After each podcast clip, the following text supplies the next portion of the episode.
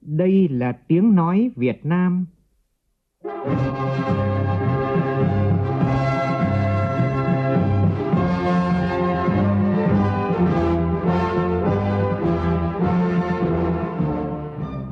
là tiếng nói Việt Nam, phát thanh từ Hà Nội, thủ đô nước Cộng hòa xã hội chủ nghĩa Việt Nam.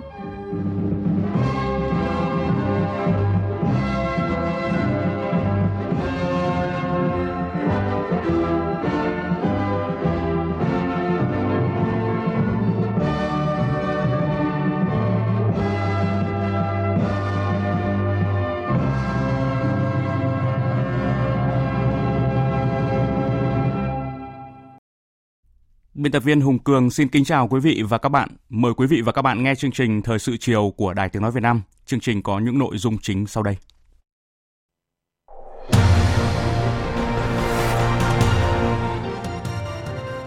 Thủ tướng Nguyễn Xuân Phúc kiểm tra tình hình trực Tết sẵn sàng chiến đấu của Bộ Tư lệnh Quân khu 5. Hội đồng xét xử tuyên phạt cựu Chủ tịch Ủy ban nhân dân thành phố Đà Nẵng Trần Văn Minh 17 năm tù, Phan Văn Anh Vũ 25 năm tù. Người hâm mộ kỳ vọng đội tuyển U23 Việt Nam giành chọn 3 điểm trước Jordani trong trận đấu vào lúc 20 giờ 15 phút tối nay để có thể vượt qua vòng bảng vòng chung kết U23 châu Á. Trong phần tin thế giới, căng thẳng Mỹ-Iran có dấu hiệu hạ nhiệt song chưa thể kết thúc hoàn toàn. Trong chuyến công du 5 nước khu vực Trung Đông, Thủ tướng Nhật Bản Abe Shinzo cảnh báo sự đối đầu quân sự tại khu vực này sẽ tác động đến hòa bình và ổn định toàn cầu. Thái Lan phát hiện bệnh nhân đầu tiên nhiễm virus corona mới trong khi tình hình dịch bệnh diễn biến phức tạp tại Trung Quốc nhưng vẫn chưa có thuốc đặc trị bệnh viêm phổi lạ.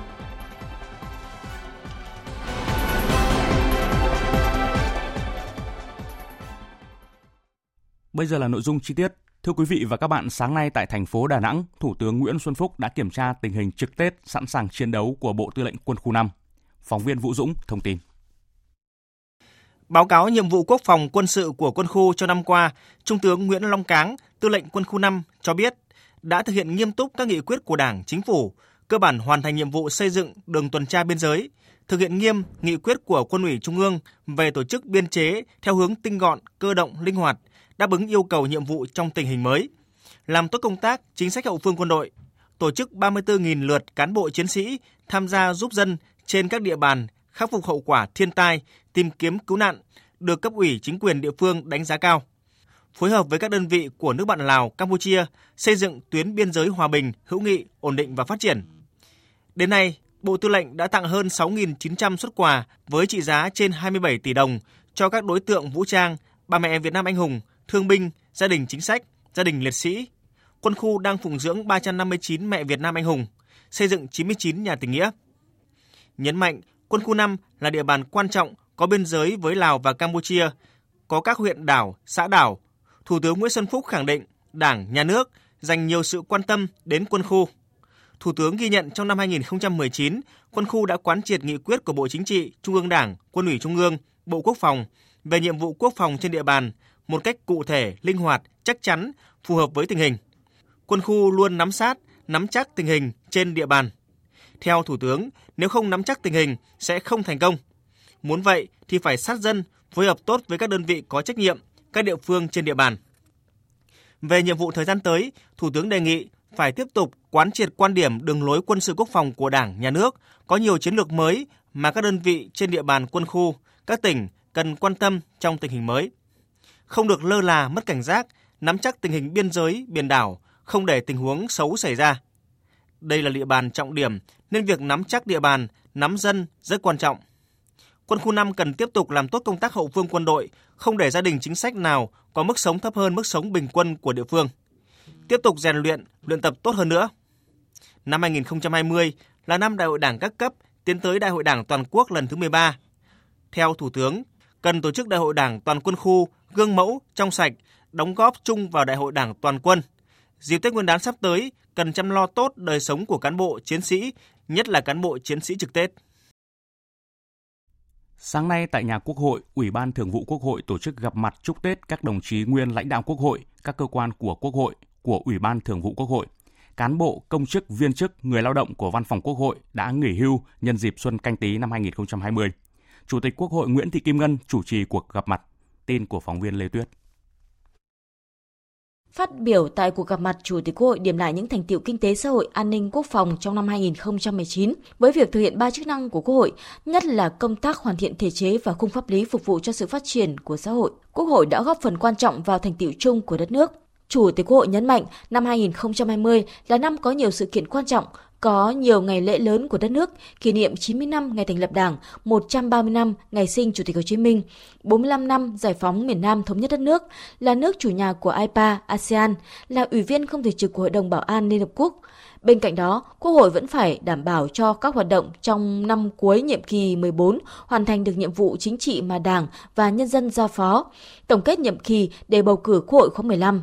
Vì vậy, Chủ tịch Quốc hội Nguyễn Thị Kim Ngân mong tiếp tục nhận được sự quan tâm hỗ trợ của các đồng chí nguyên lãnh đạo Quốc hội, các cơ quan của Quốc hội, của Ủy ban Thường vụ Quốc hội, cán bộ công chức, viên chức, người lao động của Văn phòng Quốc hội đã nghỉ hưu để Quốc hội và các cơ quan của Quốc hội hoàn thành trọng trách trong năm cuối của nhiệm kỳ khóa 14. Tại cuộc gặp mặt, nguyên Phó Chủ tịch Quốc hội Nguyễn Văn Yểu đề nghị Chủ tịch Quốc hội và Ủy ban Thường vụ Quốc hội tiếp tục lưu ý nhiều hơn tới công tác phối hợp trong các cơ quan hữu quan, trong công tác lập pháp, Ủy ban Thường vụ Quốc hội vẫn thực hiện chủ trì việc thảo luận, tiếp thu, chỉnh lý dự án luật, nhưng yêu cầu các cơ quan trình dự án và các cơ quan có liên quan phải chịu trách nhiệm đến cùng với Ủy ban Thường vụ Quốc hội trước khi trình ra Quốc hội. Nguyên Phó Chủ tịch Quốc hội Nguyễn Đức Kiên mong Ủy ban Thường vụ Quốc hội tăng cường công tác giải thích pháp luật để xã hội hiểu đúng hơn, sâu sắc hơn việc thực hiện pháp luật, tránh tình trạng mọi việc tiến triển tốt thì không sao, nhưng hệ có vướng mắc là lại đổ thừa do chính sách pháp luật các cơ quan của Quốc hội khi trình bày thẩm tra cần cố gắng dùng nhiều lập luận, lý lẽ thuyết phục hơn, mở rộng hơn các hoạt động giải trình cho Quốc hội, Ủy ban Thường vụ Quốc hội, các đại biểu Quốc hội tham gia nhiều hơn vào việc trả lời phỏng vấn của báo chí bên hành lang Quốc hội, tránh chỉ tập trung vào một số đại biểu Quốc hội để cử tri và nhân dân thấy được chất lượng đồng đều của các đại biểu Quốc hội, thấy được ý kiến đa chiều hơn. Sáng nay tại Hà Nội, Thanh tra Chính phủ tổ chức hội nghị tổng kết công tác thanh tra của năm 2019 và triển khai nhiệm vụ công tác thanh tra của năm 2020. Ủy viên Bộ Chính trị, Phó Thủ tướng Thường trực Chính phủ Trương Hòa Bình đến dự và chỉ đạo hội nghị. Tin của phóng viên Vân Hồng. Năm 2019, toàn ngành thanh tra đã triển khai hơn 6.600 cuộc thanh tra hành chính và gần 227.400 cuộc thanh tra kiểm tra chuyên ngành, phát hiện vi phạm về kinh tế hơn 173.400 tỷ đồng, trong đó kiến nghị thu hồi về ngân sách nhà nước gần 84.000 tỷ đồng. Trong công tác giải quyết khiếu nại tố cáo so với năm 2018, số đoàn đông người giảm 4,9%, số vụ việc khiếu nại tố cáo thuộc thẩm quyền giảm 12,2%, tỷ lệ giải quyết các vụ việc khiếu nại tố cáo thuộc thẩm quyền cao hơn năm trước. Đặc biệt trong công tác phòng chống tham nhũng, ngành thanh tra tập trung thanh tra các lĩnh vực nhạy cảm, những vụ việc lớn phức tạp như vụ AVG, gang thép Thái Nguyên, cảng Quy Nhơn, bán đảo Sơn Trà, Thủ Thiêm. Qua thanh tra đã xử lý 42 người đứng đầu bị kết luận là thiếu trách nhiệm để xảy ra hành vi tham nhũng. Mặc dù đạt được những kết quả đáng ghi nhận, song công tác thanh tra có những hạn chế như vẫn còn một số cuộc thanh tra kéo dài, chất lượng một số kết luận thanh tra chưa cao, việc giải quyết nhiều vụ việc khiếu nại tố cáo còn chậm, tình trạng tham nhũng vặt, nhũng nhiễu gây phiền hà cho người dân doanh nghiệp chưa được ngăn chặn hiệu quả, vẫn còn sai phạm tham nhũng trong các cơ quan bảo vệ pháp luật. Phát biểu chỉ đạo hội nghị, Phó Thủ tướng Thường trực Chính phủ Trương Hòa Bình đề nghị ngành thanh tra cần tiếp tục đổi mới mạnh mẽ phương pháp chỉ đạo điều hành, tác nghiệp thanh tra để tạo chuyển động mạnh mẽ, tích cực và toàn diện hơn. Về một số nhiệm vụ trọng tâm của ngành trong năm 2020, Phó Thủ tướng Thường trực Chính phủ Trương Hòa Bình nhấn mạnh. Tập trung thanh tra các lĩnh vực nhạy cảm có nhiều dư luận về tham nhũng, tiến hành thanh tra trách nhiệm của người đứng đầu các bộ ngành địa phương trong việc thực hiện pháp luật về phòng chống tham nhũng, đẩy nhanh tiến độ thanh tra tích cực, đôn đốc thực hiện kết luận thanh tra, các vụ việc thuộc diện ban chỉ đạo trung ương về phòng chống tham nhũng, theo dõi, chỉ đạo. Tăng cường phối hợp trong ngành và với các ngành liên quan đẩy mạnh cải cách hành chính, ứng dụng công nghệ thông tin trong công tác chỉ đạo điều hành. Đối với xây dựng ngành về tổ chức bộ máy rồi đội ngũ cán bộ thì cần phải xây dựng cái đội ngũ cán bộ thanh tra trung thành, tận tụy, gương mẫu tăng cường công tác kiểm tra giám sát nội bộ, bồi dưỡng nghiệp vụ thanh tra, rèn luyện kỹ năng nhằm đáp ứng yêu cầu nhiệm vụ trong tình hình mới. Hôm nay tại Hà Nội, Hội Nghệ sĩ Sân khấu Việt Nam tổ chức Đại hội đại biểu toàn quốc lần thứ 9, nhiệm kỳ năm 2019 đến năm 2024, với sự tham dự của hơn 420 đại biểu đại diện cho gần 2.500 hội viên trên cả nước. Ủy viên Bộ Chính trị, Bí thư Trung ương Đảng, trưởng ban tuyên giáo Trung ương Võ Văn Thưởng tới dự và phát biểu tại hội nghị đồng chí Tổng Bí thư Chủ tịch nước Nguyễn Phú Trọng, Thủ tướng Nguyễn Xuân Phúc gửi lãng hoa chúc mừng đại hội. Tin của phóng viên Đài Tiếng nói Việt Nam. Nhiệm kỳ qua, Hội nghệ sĩ sân khấu Việt Nam không ngừng nâng cao chất lượng hoạt động, tập trung sáng tạo nhiều tác phẩm sân khấu với vai trò là chủ thể luôn đề cao chủ nghĩa yêu nước, tính nhân văn cao cả. Nhiều tác phẩm sân khấu ra đời đã phản ánh chân thực lịch sử, đấu tranh cách mạng, lao động sáng tạo của nhân dân, được thể hiện phong phú đa dạng qua các đề tài lịch sử, chiến tranh cách mạng và các vấn đề xã hội. Thông qua các cuộc vận động sáng tác, quảng bá tác phẩm văn học nghệ thuật theo chủ đề học tập làm theo tư tưởng, đạo đức phong cách Hồ Chí Minh, đề tài chiến tranh cách mạng, giới sân khấu đã hưởng ứng tích cực và đạt nhiều giải thưởng cao. Lực lượng văn nghệ sĩ trên lĩnh vực sân khấu đã xuất hiện nhiều tác giả, đạo diễn, diễn viên trẻ có tài năng, tâm huyết, góp phần giữ gìn phát triển nền nghệ thuật sân khấu truyền thống, làm đa dạng những loại hình nghệ thuật sân khấu đương đại. Công tác lý luận phê bình sân khấu đã có những chuyển biến tích cực cả về chiều rộng và chiều sâu. Phát biểu tại đại hội, đồng chí Võ Văn Thưởng yêu cầu Hội nghệ sĩ sân khấu Việt Nam bên cạnh việc thực hiện các chương trình, giải pháp đã nêu cho văn kiện đại hội, cần nắm chắc các nghị quyết, chỉ thị, kết luận, quy định của Đảng về văn học nghệ thuật, bám sát thực tiễn cùng nghệ sĩ cả nước có kế hoạch cụ thể, từng bước xây dựng, phát triển nền sân khấu Việt Nam vừa đa dạng vừa thống nhất, đáp ứng được yêu cầu của xã hội và thời đại. Bên cạnh đó, hội cần từng bước tự chủ, tăng cường xã hội hóa, hoàn thiện thị trường văn hóa, bước đầu thí điểm công nghiệp văn hóa ở một số loại hình nghệ thuật thuộc lĩnh vực sân khấu. Có kế hoạch mở rộng giao lưu quốc tế để học hỏi, tiếp thu tinh hoa văn hóa thế giới, làm phong phú hơn cho nền sân khấu nước nhà. Dịp này, đại hội đã thông qua phương hướng nhiệm vụ nhiệm kỳ khóa 9 và bầu ban chấp hành hội khóa 9 nhiệm kỳ 2019-2024 gồm 21 thành viên. Nghệ sĩ nhân dân Trịnh Thúy Mùi được bầu làm Chủ tịch Hội Nghệ sĩ Sân khấu Việt Nam nhiệm kỳ 2019-2024. Hôm nay tại Hà Nội, Hội hữu nghị Việt Nam Cuba, Liên hiệp các tổ chức hữu nghị Việt Nam tổ chức Đại hội đại biểu toàn quốc lần thứ 5 Hội hữu nghị Việt Nam Cuba nhiệm kỳ từ năm 2020 đến năm 2025. Đại hội đã bầu ban chấp hành gồm 40 thành viên. Bà Trương Thị Mai, Ủy viên Bộ Chính trị, Bí thư Trung ương Đảng, trưởng ban dân vận Trung ương được tín nhiệm tiếp tục bầu làm Chủ tịch Hội hữu nghị Việt Nam Cuba.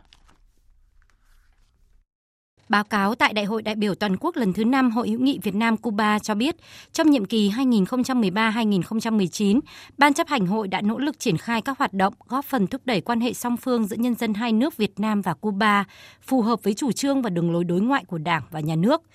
đánh giá cao những kết quả đạt được của Hội hữu nghị Việt Nam Cuba trong nhiệm kỳ qua, đại sứ Nguyễn Phương Nga, Chủ tịch Liên hiệp các tổ chức hữu nghị Việt Nam bày tỏ hy vọng trong nhiệm kỳ tới, Hội hữu nghị Việt Nam Cuba sẽ tiếp tục góp phần vun đắp cho quan hệ đoàn kết hữu nghị, hợp tác giữa hai nước. Tại Đại hội đại biểu toàn quốc lần thứ 5 Hội hữu nghị Việt Nam Cuba, các đại biểu đã nhất trí bầu ban chấp hành gồm 40 thành viên. Bà Trương Thị Mai, Ủy viên Bộ Chính trị, Bí thư Trung ương Đảng, trưởng ban dân vận Trung ương được tín nhiệm tiếp tục bầu làm Chủ tịch Hội hữu nghị Việt Nam Cuba nhiệm kỳ 2020-2025.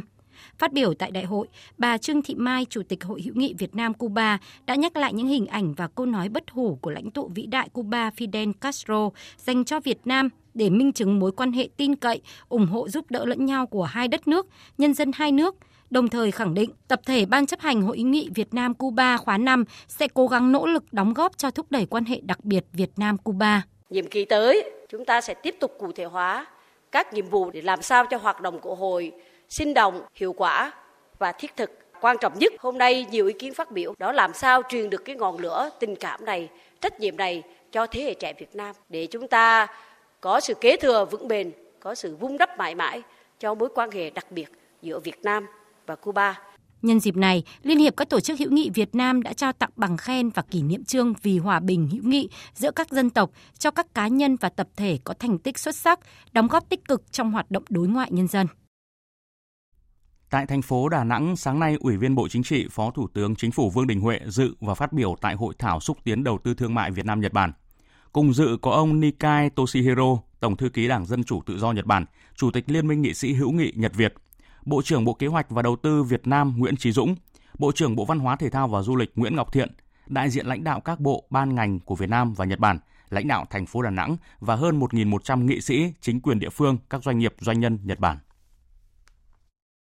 Phát biểu khai mạc hội thảo, Phó Thủ tướng Vương Đình Huệ nhấn mạnh đến bốn vấn đề Việt Nam đang tập trung thực hiện để thu hút đầu tư, đó là xây dựng, hoàn thiện thể chế chính sách về đầu tư nước ngoài, phù hợp xu hướng phát triển,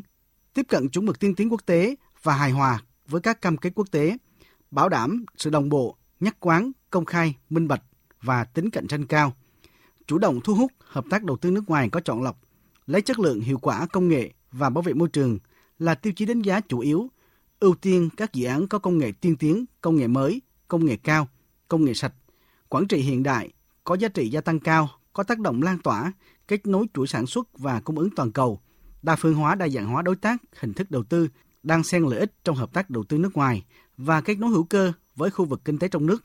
phù hợp với định hướng cơ cấu lại nền kinh tế và mục tiêu phát triển bền vững, bảo vệ môi trường, bảo đảm quốc phòng an ninh trật tự, an toàn xã hội và nâng cao tính độc lập tự chủ của nền kinh tế. Phó Thủ tướng Vương Đình Huệ nhấn mạnh. Chính phủ Việt Nam à, kêu gọi hoan nghênh và sẵn sàng tạo mọi điều kiện thuận lợi nhất để các doanh nghiệp, các nhà đầu tư Nhật Bản, kể cả các doanh nghiệp nhỏ và vừa, đầu tư kinh doanh mạnh hơn nữa và kinh doanh thành công tại Việt Nam. Chỉ mong muốn Nhật Bản trở thành nhà đầu tư hàng đầu tại Việt Nam mà chính phủ Việt Nam mong muốn Nhật Bản phải là nhà đầu tư tốt nhất tại Việt Nam. Hiện nay, Việt Nam có gần 30.000 doanh nghiệp nước ngoài đang đầu tư kinh doanh với số vốn cam kết gần 370 tỷ đô la Mỹ, trong đó hơn 1.900 doanh nghiệp Nhật Bản đang đầu tư kinh doanh. Tại hội thảo, cộng đồng doanh nghiệp hai nước cho rằng dư địa hợp tác đầu tư du lịch lao động tại Việt Nam là rất lớn. Trên lĩnh vực hợp tác lao động, Nhật Bản cần mở cửa thị trường lao động, tiếp nhận nhiều hơn nữa lao động Việt Nam. Ông Nikai Toshihiro cho rằng mối quan hệ giữa Việt Nam và Nhật Bản đang đi vào chiều sâu trong tất cả các lĩnh vực như chính trị, kinh tế, văn hóa, quốc phòng, an ninh. Đoàn chúng tôi đến đây với hơn 1.000 người. Điều đó khẳng định chúng tôi, phía Nhật Bản quyết tâm tăng cường hợp tác, giao lưu với Việt Nam để tiếp nối tình hữu nghị này cho thế hệ mai sau.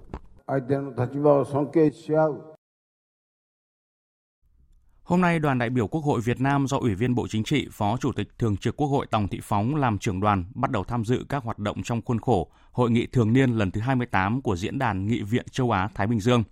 Hội nghị năm nay được tổ chức tại thủ đô Canberra của Australia với chủ đề Quan hệ đối tác nghị viện trong năm 2020 và trong thời gian tới. Hữu Tiến, phóng viên Đài Tiếng Nói Việt Nam thường trú tại Australia đưa tin.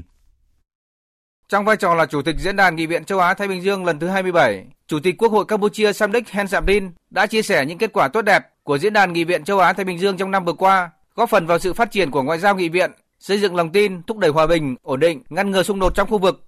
phát triển hệ thống thương mại mở rộng, tự do và công bằng ở Châu Á-Thái Bình Dương, ứng phó với biến đổi khí hậu, giảm phát thải nhà kính, nâng cao vai trò của phụ nữ, thúc đẩy bình đẳng giới, trao quyền cho phụ nữ trẻ em vì hòa bình và phát triển bền vững. Trên cương vị Chủ tịch Diễn đàn Nghị viện Châu Á Thái Bình Dương lần thứ 28, ông Tony Smith, Chủ tịch Hạ viện Australia, đã nhấn mạnh sứ mệnh của Diễn đàn Nghị viện Châu Á Thái Bình Dương đối với hòa bình, an ninh, kinh tế thương mại ở khu vực và trên thế giới, đặc biệt trong bối cảnh thế giới và khu vực đang đối mặt với những mối đe dọa an ninh như khủng bố, cực đoan, an ninh mạng và các vấn đề an ninh phi truyền thống khác. Cùng ngày, đoàn đại biểu Quốc hội Việt Nam đã dự họp và phát biểu tại hội nghị nữ nghị sĩ Diễn đàn Nghị viện Châu Á Thái Bình Dương và họp soạn thảo các nghị quyết của hội nghị Quý vị và các bạn đang nghe chương trình Thời sự chiều của Đài Tiếng nói Việt Nam. Tin chúng tôi vừa nhận. Chiều nay tại thành phố Cần Thơ, Thủ tướng Nguyễn Xuân Phúc đã đến thăm, chúc Tết cán bộ chiến sĩ và kiểm tra công tác trực sẵn sàng chiến đấu tại Bộ Tư lệnh Quân khu 9, thăm hỏi, động viên, tặng quà gia đình chính sách, hộ nghèo và công nhân lao động có hoàn cảnh khó khăn trên địa bàn thành phố Cần Thơ.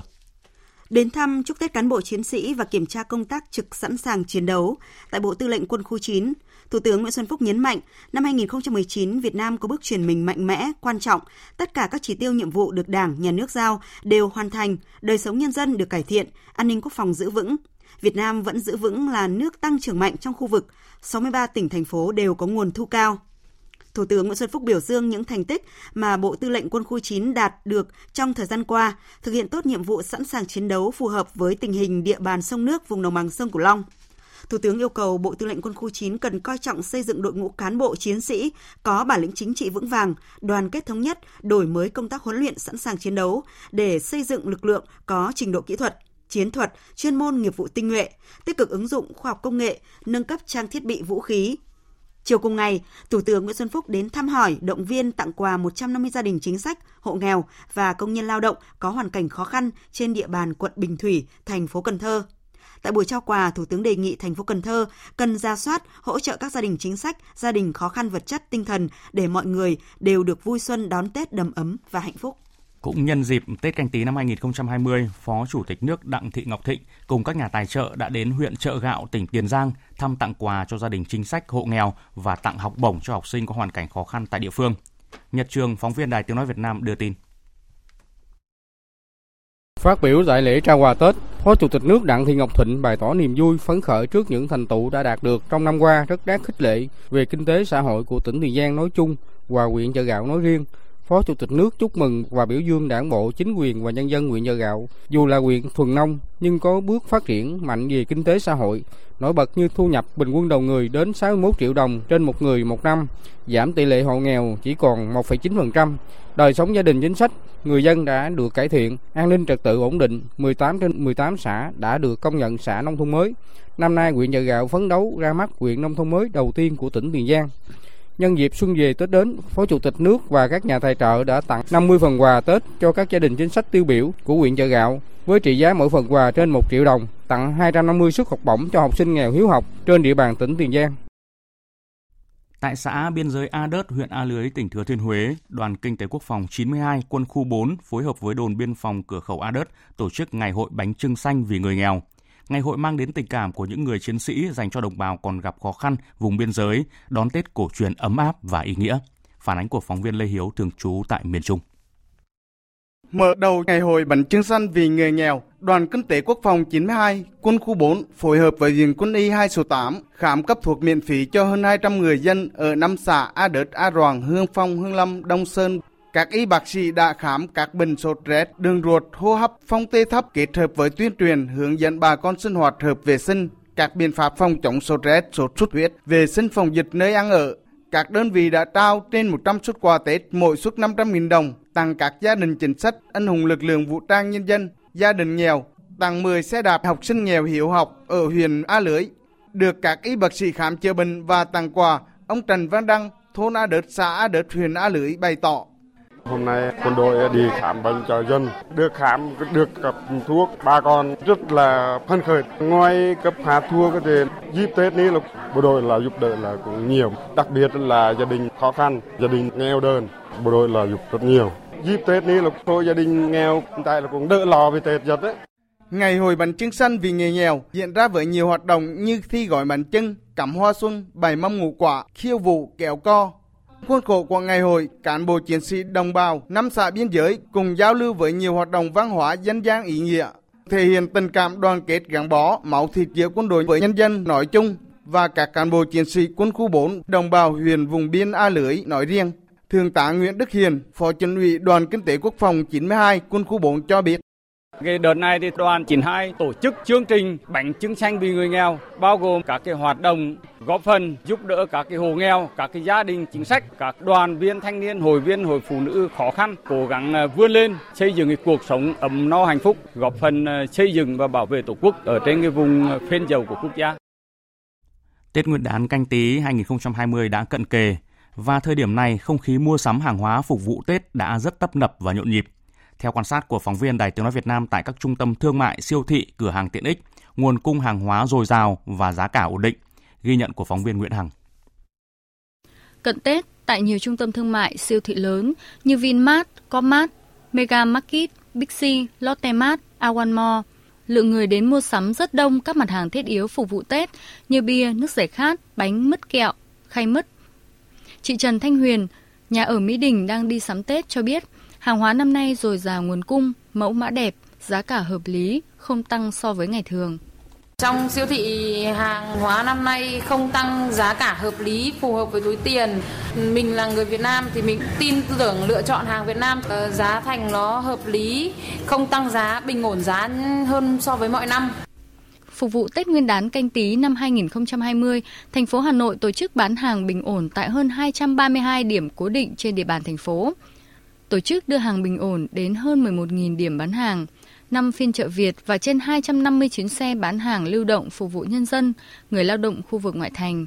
Đồng thời tổ chức các hội trợ hàng Việt, tháng khuyến mại, hội trợ đặc sản vùng miền, góp phần phục vụ nhu cầu đa dạng của người tiêu dùng, tăng tổng mức bán lẻ, đáp ứng nhu cầu trên địa bàn. Còn tại thành phố Hồ Chí Minh, Tết năm nay tiếp tục thực hiện chương trình bình ổn thị trường theo hướng xã hội hóa, không sử dụng vốn ngân sách, với 79 doanh nghiệp tham gia 4 chương trình. Hiện các doanh nghiệp đã sản xuất, dự trữ để cung ứng cho 2 tháng Tết.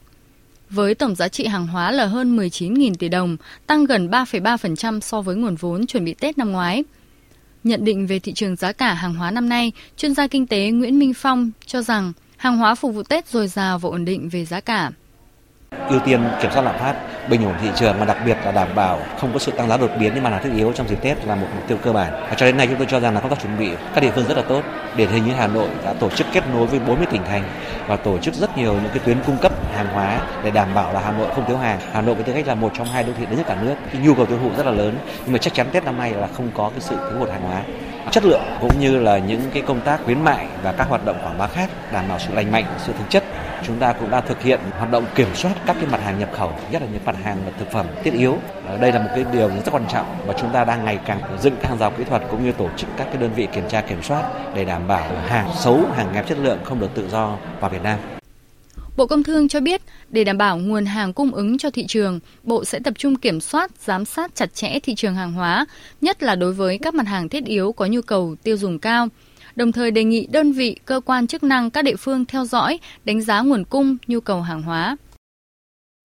Tiếp theo là các thông tin đáng chú ý khác. Hôm nay Bộ Công an phát đi thông báo về tang lễ ba liệt sĩ công an nhân dân, Đại tá Nguyễn Huy Thịnh, Đại úy Phạm Công Huy, Thượng úy Dương Đức Hoàng Quân hy sinh khi làm nhiệm vụ tại xã Đồng Tâm, huyện Mỹ Đức, Hà Nội.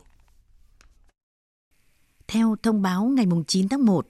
trong quá trình thực hiện nhiệm vụ đảm bảo an ninh trật tự xây dựng tường rào bảo vệ sân bay Miếu Môn tại địa bàn xã Đồng Tâm, huyện Mỹ Đức, thành phố Hà Nội.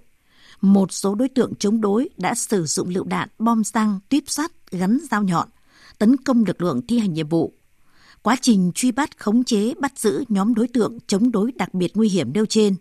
ba cán bộ chiến sĩ công an đã anh dũng hy sinh, gồm Đại tá Nguyễn Huy Thịnh, sinh năm 1972, Phó Trung đoàn trưởng Trung đoàn Cảnh sát cơ động thủ đô, Bộ Tư lệnh Cảnh sát cơ động. Đại úy Phạm Công Huy, sinh năm 1993, cán bộ đội chữa cháy và cứu nạn cứu hộ số 3, Phòng Cảnh sát Phòng cháy chữa cháy và cứu nạn cứu hộ Công an thành phố Hà Nội. Thượng úy Dương Đức Hoàng Quân, sinh năm 1992, tiểu đội trưởng Trung đoàn Cảnh sát cơ động thủ đô, Bộ Tư lệnh Cảnh sát cơ động. Trước những hành động dũng cảm, không quản ngại hy sinh, bảo vệ kỷ cương phép nước, vì bình yên cuộc sống của nhân dân. Chủ tịch nước đã ký quyết định truy tặng huân chương chiến công hạng nhất, Thủ tướng Chính phủ cấp bằng Tổ quốc ghi công. Bộ trưởng Bộ Công an đã quyết định thăng cấp bậc hàm vượt cấp cho ba cán bộ chiến sĩ công an hy sinh. Đảng ủy Công an Trung ương, Bộ Công an sẽ tổ chức trọng thể lễ tang ba liệt sĩ theo nghi thức của lực lượng Công an Nhân dân vào ngày 16 tháng 1 năm 2020 tại nhà tang lễ quốc gia số 5 Trần Thánh Tông, Hà Nội. Chiều nay, Tòa án Nhân dân thành phố Hà Nội đã tuyên án đối với hai cựu chủ tịch Đà Nẵng Trần Văn Minh và Văn Hữu Chiến cùng Phan Văn Anh Vũ và 18 bị cáo trong vụ án vi phạm quy định về quản lý sử dụng tài sản nhà nước gây thất thoát lãng phí và vi phạm các quy định về quản lý đất đai xảy ra tại thành phố Đà Nẵng. Tin cho biết. Tòa tuyên phạt ông Trần Văn Minh 12 năm tù về tội vi phạm quy định về quản lý sử dụng tài sản nhà nước gây thất thoát lãng phí và 5 năm tù vi phạm các quy định về quản lý đất đai, tổng hợp hình phạt 17 năm tù. Các bị cáo Văn Hữu Chiến bị tuyên 12 năm tù, Nguyễn Ngọc Tuấn, cựu Phó Chủ tịch Ủy ban Nhân dân thành phố Đà Nẵng 5 năm tù,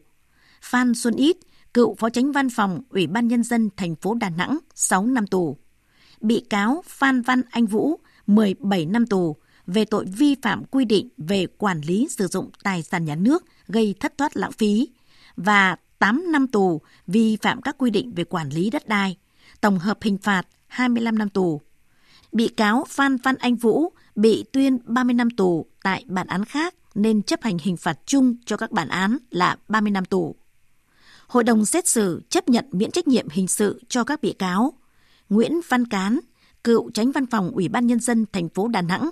Nguyễn Quang Thành, giám đốc công ty trách nhiệm hữu hạn Minh Hưng Phát và Phan Minh Cương, tổng giám đốc công ty cổ phần xây dựng 79, giám đốc công ty trách nhiệm hữu hạn IPC về tội vi phạm quy định về quản lý đất đai.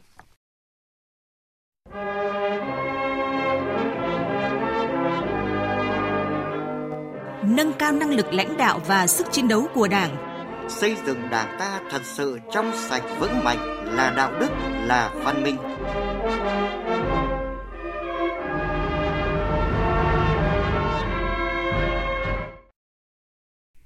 Thưa quý vị và các bạn, kỷ niệm 90 năm ngày thành lập Đảng Cộng sản Việt Nam mùng 3 tháng 2 năm 1930, mùng 3 tháng 2 năm 2019,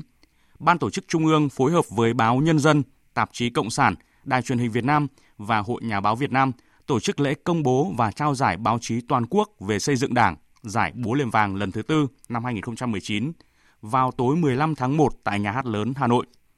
Năm nay, cơ quan thường trực giải Búa Liềm Vàng, tạp chí xây dựng Đảng đã nhận được 1.660 tác phẩm. Số lượng tác giả tác phẩm tham dự giải cho thấy sự vào cuộc tích cực của các cơ quan báo chí trong tuyên truyền về Đảng và công tác xây dựng Đảng, qua đó góp phần nâng cao nhận thức, củng cố niềm tin của toàn xã hội đối với chủ trương, đường lối của Đảng và công cuộc xây dựng chỉnh đốn Đảng. Ông Ngô Minh Tuấn, Tổng biên tập tạp chí Xây dựng Đảng, cơ quan thường trực Giải báo chí toàn quốc về xây dựng Đảng cho biết. Một nét mới và cũng là cái điều, điều đáng mừng ấy là giải lần thứ tư năm 2019 ấy. Tuy là cái số lượng tác phẩm là 1.660 so với giải lần thứ ba ấy, là nó ít hơn một chút. Giải lần thứ ba là có tổng số 1.825 tác phẩm. Nhưng mà chất lượng thì tốt hơn nhiều. Một là các tác phẩm đã thể hiện rõ được nội dung về xây dựng đảng trên các mặt chính trị, tư tưởng, tổ chức và đạo đức. Và nhất là đã có nhiều tác phẩm thể hiện được hai cái trọng tâm về xây dựng đảng của cả nhiệm kỳ. Và cũng có một số tác phẩm đã đề cập những cái nét mới về xây dựng đảng của cái nhiệm kỳ đại hội 12 ấy, xây dựng đảng về đạo đức và phát huy cái vai trò của nhân dân tham gia xây dựng đảng. Phải nói là không chỉ là về nội dung mà cách thể hiện của các tác phẩm cũng tốt hơn. Những cái giải trước ấy, thì à, bên cạnh một số cái loạt bài phần nhiều là những cái bài à, phản ánh thì năm nay thì các à, tòa soạn phóng viên biên tập viên đã có cái sự công phu tìm tòi lựa chọn chủ đề thế và tổ chức cho phóng viên cái kế hoạch thu thập tư liệu đi sâu tìm hiểu thực tế ở các địa phương đơn vị để tổ chức thành những cái vẹt bài sâu hơn, có quy mô hơn so với giải năm ngoái. Các đài từ đài ờ, tiếng nói Việt Nam cũng như các đài địa phương đã có sự đầu tư và vì thế là đã ờ, tạo nên một cái kết quả rất ấn tượng về xây dựng đảng không chỉ trong năm 2019 tạo những điểm nhấn về công tác xây dựng đảng cho cả nhiệm kỳ đại hội 12. Hội đồng trung khảo đã chấm chọn ra 57 tác phẩm xuất sắc nhất để trao giải, trong đó có 5 giải A, 10 giải B, 15 giải C, 25 giải khuyến khích và hai giải mới theo thể lệ giải búa liềm vàng lần thứ tư năm 2019. Đó là giải cho tác phẩm xuất sắc về bảo vệ nền tảng tư tưởng của Đảng và giải cho tác phẩm xuất sắc của tác giả là người Việt Nam ở nước ngoài. Tổng số là 57 giải. Và Đài Tiếng Nói Việt Nam đạt 2 giải A và một giải C. Thưa quý vị và các bạn, trong không khí mừng xuân, mừng 90 năm thành lập Đảng, có lẽ ai trong mỗi chúng ta cũng đều tưởng nhớ tới người đã khai sinh ra Đảng Cộng sản Việt Nam, khai sinh ra nước Việt Nam Dân Chủ Cộng Hòa. Đó chính là Chủ tịch Hồ Chí Minh muôn vàn kính yêu. Không chỉ là một nhà lãnh tụ kiệt xuất của dân tộc, người còn là biểu tượng của tình yêu thương, tình đoàn kết. Những nơi người từng hoạt động cách mạng, dù ở trong nước hay nước ngoài, luôn để lại những ấn tượng sâu đậm với người dân sở tại và trở thành địa chỉ đỏ để người dân và du khách tới tham quan, tìm hiểu. Bây giờ mời quý vị và các bạn cùng đến với một nơi đặc biệt như vậy. Đó là khu di tích Chủ tịch Hồ Chí Minh tại làng Nỏng Hang, xã Siêng Phin, tỉnh Udathoni của Thái Lan. Đây cũng là khu di tích Bác Hồ đầu tiên tại Thái Lan do Việt Kiều Thái chung tay đóng góp xây dựng bằng cả tấm lòng và sự tôn kính dành cho người. Phản ánh của nhóm phóng viên Thanh Trường và Sĩ Đức. Đây đọc sách, dịch sách ở đây nha. Rồi bên kia cái phản đấy cũng là chỗ nơi bác nghỉ ngơi. Quý vị và các bạn đang nghe ông Văn Viết Thành giới thiệu cho đoàn người Việt ở Thái Lan đến thắp hương Chủ tịch Hồ Chí Minh và tham quan khu di tích Hồ Chí Minh tại Udon Thani. Với giọng nói truyền cảm, hiểu biết sâu sắc về Chủ tịch Hồ Chí Minh, ai cũng nghĩ ông là một hướng dẫn viên du lịch chuyên nghiệp. Nhưng thực ra, ông là một Việt kiều thế hệ thứ tư sinh sống gần khu di tích và tình nguyện làm công tác này tại đây. Tôi sinh ra tôi thấy ở trong nhà của mình cũng có đặt bàn thờ bác hồ. Tôi hỏi với ông ngoại tôi và là và ông nội tôi là đây là hình ảnh của ai. Thì ông cũng kể cho tôi biết đây là hình hình ảnh của vị lãnh tụ kính yêu của nhân dân Việt Nam của chúng ta. Và khi biết uh, được sự quan trọng của bác hồ kiểu vậy thì tôi cũng đã tìm hiểu về lịch sử của bác, đọc sách về bác và khi tôi nhớ lại thì tôi cũng là kể ra cho người xung quanh biết bằng câu dễ hiểu, thể hiện cho họ biết cuộc đời của bác. Đây cũng là tình cảm chung của hàng trăm nghìn kiều bào Thái Lan đối với Chủ tịch Hồ Chí Minh. Bà Nguyễn Thị Xuân Oanh năm nay đã ngoài 70 tuổi, cùng hơn chục nữ kiều bào diện những chiếc áo dài đẹp đẽ đến dân hương Chủ tịch Hồ Chí Minh nhân dịp Tết cổ truyền chia sẻ. Những ngày Tết kiều bào mặc những cái bộ quần áo dân tộc thật đẹp và đến để thăm thắp nén hương để tưởng nhớ đến bác để nhớ lại cái công ơn bác và nhất là cái khu đất này lại là cái nơi mà 91 năm trước bác từng ở sống và làm việc với kiều bào để kiếm tìm con đường cứu nước. Ai cũng thế, bác Hồ luôn luôn ở trong tim. Còn Việt Kiều Vũ Duy Chính, năm nay gần 80 tuổi, bày tỏ. Chúng tôi rất là thấm thía lời của bác Hồ, thơ chúc Tết của bác Hồ. Năm qua thắng lời vẻ vang, năm nay tiền tuyến chắc càng thắng to. Vì độc lập, vì tự do, đánh cho Mỹ cút, đánh cho người nhà. Tiến lên chiến sĩ đồng bào Bắc Nam sung họp xuân nào nữa không. Từ những khi mà Bắc Hồ sang đấy mà cho đến thời kỳ quyết liệt nhất là giải phóng miền Nam 30 tháng 4 năm 75 và kiều bào chúng tôi là luôn luôn thành một khối đoàn kết thống nhất hướng về tổ quốc sau rồi bây giờ là, là luôn luôn đoàn kết các thế hệ trong kiều bào nhất là lớp trẻ lớp mới nối tiếp kế thừa Khu di tích Chủ tịch Hồ Chí Minh được xây dựng trong khuôn viên rộng gần 10.000 m2, nằm cạnh khu rừng cao su xanh mát và hai trường trung học cơ sở, trung học phổ thông của xã Siêng Phin. Khu di tích có 3 phần, gồm trại cưa, khu đa năng và khuôn viên cây xanh. Trại cưa là nơi bác Hồ dừng chân chọn làm nơi ở và hoạt động cách mạng trong những năm 1928 và 1929, được phục dựng gần như nguyên mẫu với khu nhà bác ở xưa kia, với ngôi nhà chính lập lá ba gian, trong đó gian giữa là nơi hội họp và cũng là nơi bác dạy tiếng Việt cho Việt Kiều. Điều đặc biệt ở đây có nhiều cây trồng đặc trưng của vườn quê Việt như là cây khế và cây vú sữa. Theo ông Nguyễn Bá Minh, Phó trưởng ban quản lý khu di tích,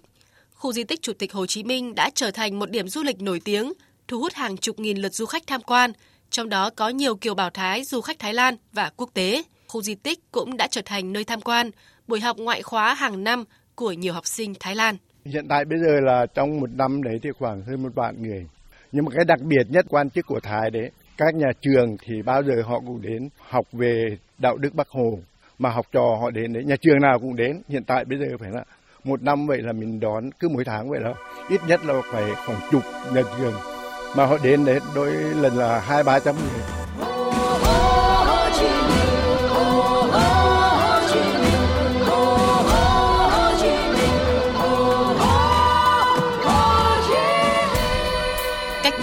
3 năm, con đường nối tỉnh lộ Udon Thani đi các tỉnh Đông Bắc và khu di tích đã được chính quyền địa phương đặt tên Thầu 91 và Thầu 92, dài hơn 5 km,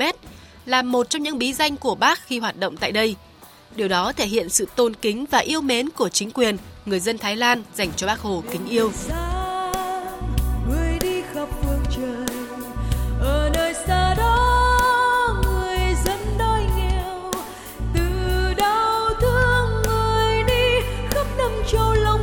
Mặt trời chân lý sáng soi dọi chiếu sáng dân mình. Hồ hô hồ chí minh. Hồ hô hồ chí minh. Vượt chung sóng, người đi khắp phương trời. Luyện tôi ý chí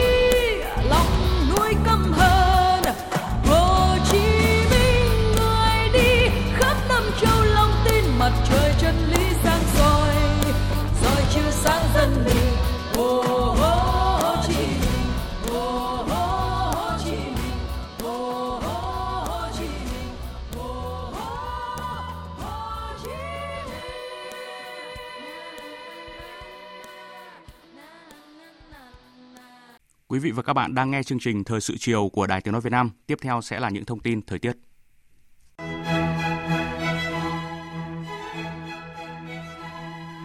Khu vực Bắc Bộ từ nay đến ngày 16 tháng 1, đêm và sáng sớm có mưa nhỏ, mưa phùn và sương mù, trời rét. Từ đêm ngày 16 sang ngày 17 tháng 1, trời chuyển mưa rét.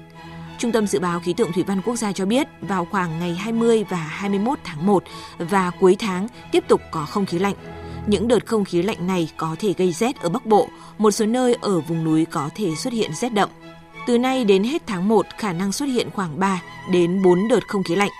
Vào cuối tuần này, đúng dịp Tết ông Công ông Táo, miền Bắc chuyển mưa rét. Từ nay đến ngày 17 tháng 1, các tỉnh từ Đà Nẵng đến Bình Thuận ít mưa, ban ngày trời nắng. Tây Nguyên và Nam Bộ trong tuần phổ biến ít mưa, ngày trời nắng. Đông Nam Bộ có nơi có nắng nóng. Độ mặn trên các sông ở Nam Bộ sẽ đạt mức lớn nhất vào đầu tuần và cao hơn độ mặn tuần trước cũng như cùng kỳ của năm 2016. Chuyển sang phần tin thế giới, sau màn không kích và tấn công tên lửa lẫn nhau, cao trào của căng thẳng giữa Mỹ và Iran dường như đã có dấu hiệu hạ nhiệt, song vẫn chưa thể kết thúc hoàn toàn. Ngày hôm qua, căn cứ quân sự Iraq có lính Mỹ đồn trú lại bị tấn công, cùng với đó là những cảnh báo sắc lạnh từ lực lượng Hezbollah thân Iran. Tổng hợp của biên tập viên Đình Nam. Giới chức của cả Iran và Mỹ đều đã liên tiếp đưa ra những thông điệp theo hướng hạ nhiệt căng thẳng, khiến dư luận có thể tạm thời yên tâm rằng nguy cơ chiến tranh Mỹ-Iran đã tạm lắng xuống. Mới nhất hôm qua, trong các buổi tiếp quốc vương Qatar Sheikh Al Thani đang ở thăm Iran, Đại giáo chủ Iran Ali Khamenei và Tổng thống Iran Hassan Rouhani đều đã nhất trí giải pháp hạ nhiệt căng thẳng cho cuộc khủng hoảng khu vực hiện nay. Tuy nhiên, giới chức Iran mong muốn các nước trong khu vực cần củng cố mối quan hệ hơn nữa để tránh ảnh hưởng từ các quốc gia bên ngoài. Theo đó, các vấn đề của khu vực nên được giải quyết một cách nội bộ. Dẫu vậy, việc Mỹ và Iran không có các hành động quân sự tiếp theo không đồng nghĩa với việc màn trả thù cho tướng Iran Soleimani đã kết thúc. Hôm qua, căn cứ không quân lớn nhất Iraq, Balad, có quân đội Mỹ đồn trú đã bị tấn công bằng 8 quả rocket, khiến ít nhất 4 binh sĩ bị thương. Dù chưa có lực lượng nào nhận tiến hành vụ tấn công, song chính quyền Tổng thống Mỹ Donald Trump nghi ngờ các lực lượng ủng hộ Iran tại khu vực là thủ phạm. Cùng ngày, thủ lĩnh lực lượng Hezbollah tại Liban có mối quan hệ thân thiết với Iran tuyên bố giờ là lúc các đồng minh của Iran trả thù cho tướng Soleimani bị Mỹ không kích giết hại. Phát biểu trên truyền hình, thủ lĩnh Hezbollah Sayyid Hassan Nasrallah đã cáo buộc Tổng thống Mỹ Donald Trump là người nói dối lớn nhất lịch sử nước Mỹ khi bịa đặt việc tướng Iran có kế hoạch tấn công bốn đại sứ quán Mỹ trong khu vực. Thủ lĩnh nhóm Hezbollah cảnh báo tốt nhất là người Mỹ, lính Mỹ, các đội tàu khí tài quân sự của Mỹ nên rời khỏi khu vực, hoặc là họ sẽ phải nằm xuống. Người đứng đầu nhóm Hezbollah khẳng định sự kiện tướng Iran thiệt mạng sẽ không bao giờ bị lãng quên, nó sẽ mở ra một khởi đầu mới, một trận chiến mới, một kỷ nguyên mới trong khu vực. Thủ tướng Nhật Bản Abe Shinzo cảnh báo sự đối đầu quân sự tại khu vực Trung Đông sẽ tác động đến hòa bình và ổn định toàn cầu.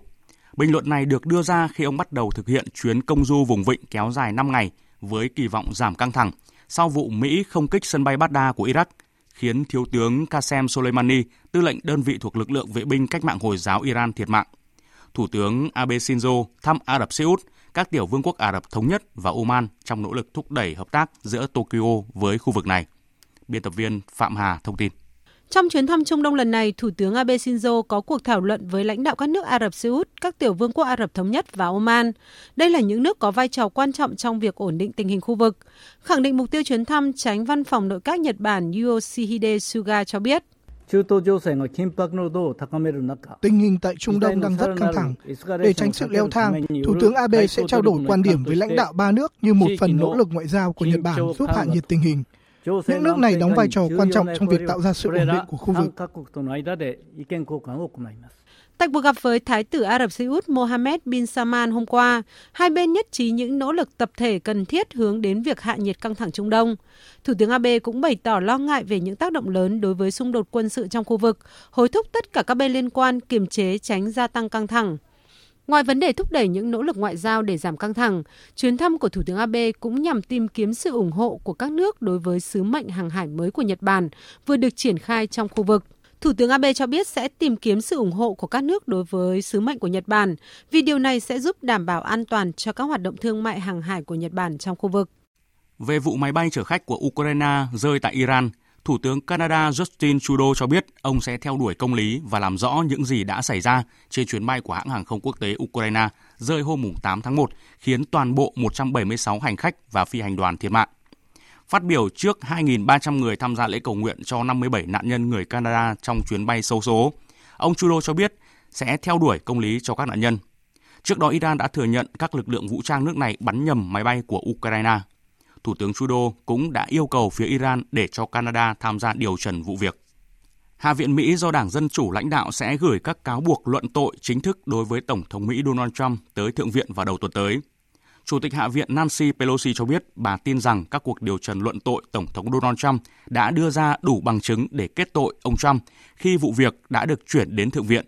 Bà Pelosi hy vọng rằng sẽ gây sức ép đối với lãnh đạo phe đa số tại Thượng viện Mitch McConnell, đồng ý cho phép đưa ra các nhân chứng và các bằng chứng mới tại phiên tòa ở Thượng viện. Vào ngày 14 tháng 1 để chuẩn bị cho cuộc bỏ phiếu chính thức theo yêu cầu nhằm gửi hai bản luận tội đã được Hạ viện thông qua tới Thượng viện. Bộ Quốc phòng Israel thông báo nước này đã thực hiện thành công một chuỗi các thử nghiệm hệ thống phòng thủ tên lửa vòm sắt cải tiến. Trên tài khoản Twitter, Bộ Quốc phòng Israel nêu rõ đã hoàn thành một chiến dịch thử nghiệm phức tạp đối với phiên bản nâng cấp của hệ thống vòm sắt. Chiến dịch này được triển khai với sự phối hợp của Tổ chức Phòng thủ tên lửa Israel thuộc Bộ Quốc phòng và công ty công nghệ quốc phòng Rafael Advanced Defense System. Bộ Quốc phòng nhấn mạnh, mọi việc hoàn tất các thử nghiệm đánh dấu một mốc quan trọng về năng lực phòng vệ của Israel trước các mối đe dọa hiện tại và tương lai trong khu vực. Các cuộc thử nghiệm mới này được thực hiện 10 năm sau lần thử nghiệm đầu tiên. Tại Trung Quốc chưa phát hiện thêm trường hợp viêm phổi lạ mới. Cơ quan y tế nước này đang tích cực điều trị cho các nạn nhân trong tình trạng nguy kịch. Tuy nhiên, các chuyên gia y tế khẳng định vẫn chưa có thuốc đặc trị bệnh viêm phổi lạ. Tin của phóng viên Đài tiếng nói Việt Nam thường trú tại Bắc Kinh. Theo bác sĩ Vương Hải Long, nguyên phó chủ nhiệm khoa hô hấp và các triệu chứng nghiêm trọng thuộc Bệnh viện Quân đội Nhân dân Trung Quốc cho biết, chủng virus corona gây bệnh viêm phổi lạ tại Vũ Hán là chủng virus corona hoàn toàn mới so với 6 chủng virus corona mà thế giới đã phát hiện trước đó. Trong 6 chủng này thì có 4 chủng thông thường gây ra các bệnh về cảm lạnh, cúm, còn hai chủng đặc biệt nguy hiểm gây hội chứng suy hô hấp cấp tính nặng SARS và gây hội chứng hô hấp Trung Đông MERS. Bác sĩ Vương Hải Long cũng cho biết hiện tại vẫn chưa có thuốc đặc trị cũng như vaccine cho bệnh viêm phổi lạ. Phác đồ điều trị vẫn là căn cứ vào các biểu hiện của bệnh nhân, trong đó đặc biệt chú ý hạ sốt, đảm bảo dinh dưỡng cũng như các chức năng của gan, tim và phổi để người bệnh hồi phục dần. Bác sĩ Vương Hải Long nói, Chúng ta vẫn chưa có thuốc đặc trị đối với bệnh viêm phổi lạ, chủ yếu vẫn tiến hành các điều trị lâm sàng. Tính đến hết ngày 12 tháng 1, bệnh viêm phổi lạ tại Vũ Hán, Trung Quốc do chủng virus corona gây ra đã khiến một trường hợp tử vong, 7 trường hợp trong tình trạng nghiêm trọng. Tuy nhiên, từ ngày 3 tháng 1 trở lại đây, vẫn chưa phát hiện thêm trường hợp nhiễm bệnh mới và 46 trên 763 người tiếp xúc với bệnh nhân cũng đã không phải chịu sự giám sát y tế. Trong khi đó, Bộ Y tế Công cộng Thái Lan xác nhận các cơ quan chức năng nước này đã phát hiện bệnh nhân đầu tiên bị nhiễm virus corona dạng thể mới ở Thái Lan. Đây là một phụ nữ 61 tuổi người Trung Quốc đến từ thành phố Vũ Hán. Bộ trưởng Y tế Công cộng Anutin chấn an người dân không nên hoảng sợ vì bộ này đang kiểm soát và có khả năng giải quyết tốt tình hình. Cho đến nay, Thái Lan đã xác nhận 12 trường hợp có các biểu hiện giống như bệnh viêm phổi lạ sau khi trở về từ vùng dịch tại Vũ Hán, Trung Quốc. Hôm nay, xét núi lửa làm bắn ra dung nham và các cột cho bụi lớn tại Ta An buộc nhà chức trách cảnh báo nguy cơ một vụ nổ phun trào có thể xảy ra trong vài giờ đến vài ngày tới. Các nhà chức trách Philippines đã ra lệnh sơ tán gần 50.000 người sống tại hòn đảo gần thủ đô Manila do lo ngại núi lửa phun trào. Viện núi lửa và địa chấn học Philippines đã tăng mức báo động cho núi lửa Taan ở thị trấn Talisay ở Bantagat, cách Manila khoảng 66 km về phía nam, lên 4 trên thang điểm 5, cho thấy triển vọng gia tăng của một vụ phun trào nguy hiểm trong vài giờ cho đến vài ngày. Nhiều người tử vong do đợt rét bất thường tại Afghanistan. Theo giới chức nước này, ít nhất 17 người đã tử vong do một đợt rét khắc nghiệt ngày 11 tháng 1, trong khi tuyết rơi dày và mưa lớn tiếp tục ảnh hưởng nhiều khu vực của nước này – như vậy, số người tử vong do giá rét bất thường ở Afghanistan từ đầu năm đến nay đã lên tới ít nhất 24 người và dự kiến có thể còn tăng do cơ quan quản lý thiên tai Afghanistan đang tiến hành thống kê con số đầy đủ. Quý vị và các bạn đang nghe chương trình Thời sự chiều của Đài Tiếng nói Việt Nam. Tiếp theo như thường lệ là trang tin thể thao.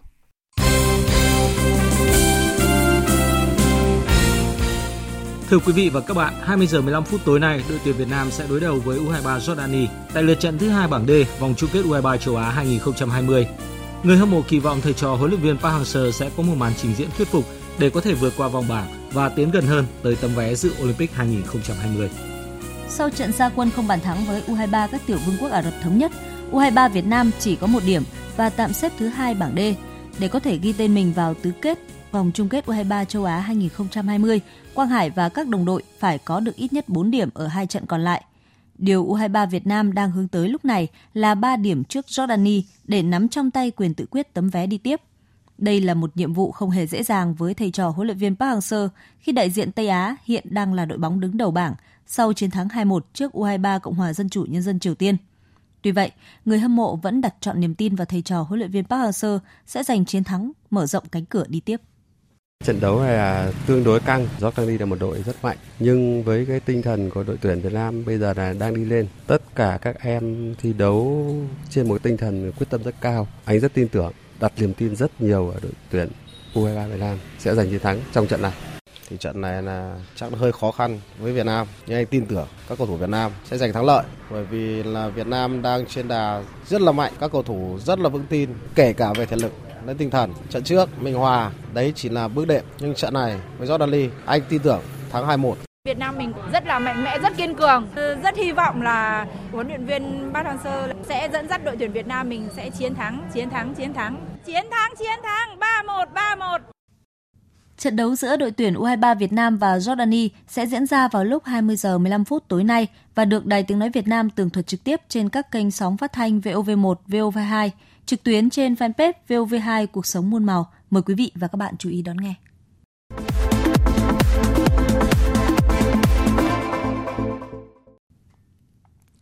Dạng sáng nay trên sân King Abdullah Sports City ở Ả Rập Xê Út diễn ra trận chung kết siêu cúp Tây Ban Nha. Hai đội bóng thành Madrid đã tạo ra trận cầu nghẹt thở và chiến thắng chung cuộc đã thuộc về bên được đánh giá cao hơn. Cả Real và Atletico đều đã thể hiện lối chơi đôi công ăn miếng trả miếng song phẳng. Theo thống kê, trong 120 phút, Real có 54% thời gian kiểm soát bóng, thực hiện 16 cú sút cầu môn, còn Atletico kiểm soát bóng 46% và có 12 cú sút. Dù vậy, không bên nào ghi được bàn thắng trong 90 phút thi đấu chính thức lẫn hai hiệp phụ. Tình huống đáng chú ý nhất diễn ra ở phút 115 khi tiền vệ Federico Valverde của Real bị trọng tài chính rút thẻ đỏ chốt quyền thi đấu.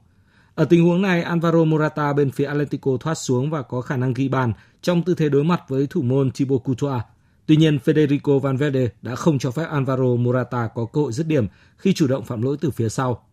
Sau 120 phút bất phân thắng bại, hai đội kéo nhau vào loạt sút luân lưu và ở loạt sút này, Real đánh bại Atletico với tỷ số 4-1. Sau trận đấu, tiền vệ Federico Valverde của Real giải thích về tình huống phạm lỗi.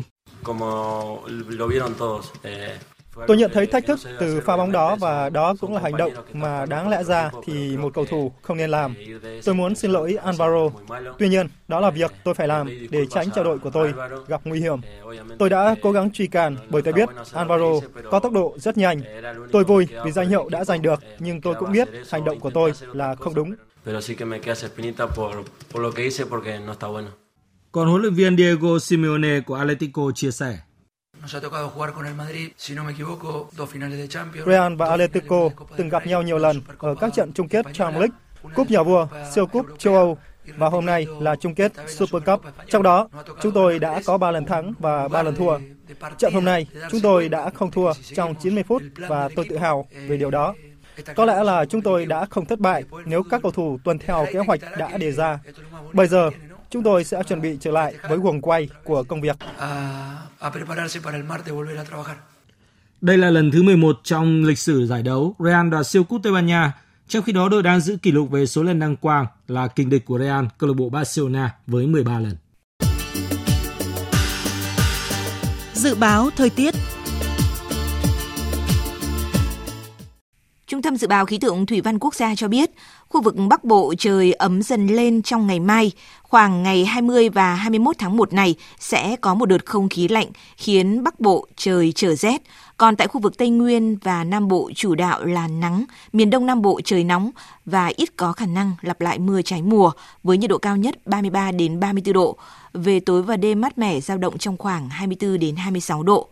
Sau đây sẽ là phần dự báo chi tiết các khu vực đêm nay và ngày mai. Phía Tây Bắc Bộ nhiều mây có mưa vài nơi, trưa chiều giảm mây trời nắng, đêm và sáng sớm trời rét, nhiệt độ từ 15 đến 27 độ. Phía Đông Bắc Bộ nhiều mây, đêm và sáng sớm có mưa nhỏ, mưa phùn và sương mù, đêm và sáng sớm trời rét, nhiệt độ từ 16 đến 22 độ, vùng núi có nơi từ 13 đến 16 độ. Các tỉnh từ Thanh Hóa đến Thừa Thiên Huế nhiều mây có mưa vài nơi, phía Bắc đêm và sáng sớm trời rét, nhiệt độ từ 17 đến 25 độ. Các tỉnh ven biển từ Đà Nẵng đến Bình Thuận, đêm có mưa rào vài nơi, ngày nắng, nhiệt độ từ 21 đến 31 độ. Tây Nguyên đêm không mưa, ngày nắng, nhiệt độ từ 15 đến 29 độ. Nam Bộ đêm có mưa vài nơi, ngày nắng, nhiệt độ từ 22 đến 33 độ. Khu vực Hà Nội nhiều mây, đêm và sáng có mưa nhỏ, mưa phùn và sương mù, đêm và sáng sớm trời rét, nhiệt độ từ 17 đến 21 độ.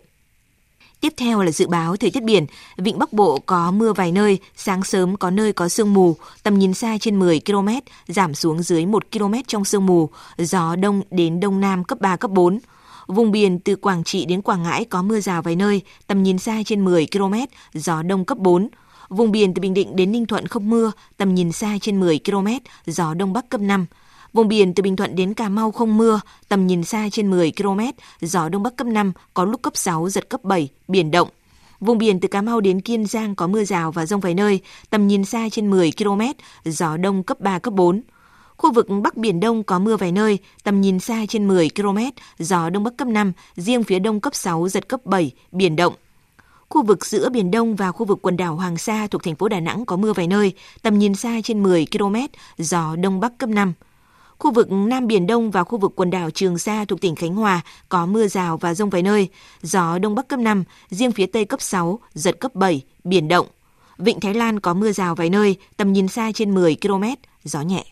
Những thông tin dự báo thời tiết vừa rồi đã kết thúc chương trình Thời sự chiều của Đài Tiếng Nói Việt Nam. Chương trình do các biên tập viên Hùng Cường, Lan Anh, Nguyễn Hằng biên soạn và thực hiện với sự tham gia của phát thanh viên Phượng Minh, kỹ thuật viên Hà Hùng, chịu trách nhiệm nội dung Nguyễn Mạnh Thắng. Cảm ơn quý vị và các bạn đã quan tâm lắng nghe. Quý vị quan tâm tới các nội dung có trong chương trình, có thể tìm nghe lại trên trang web tại địa chỉ vov1.vn.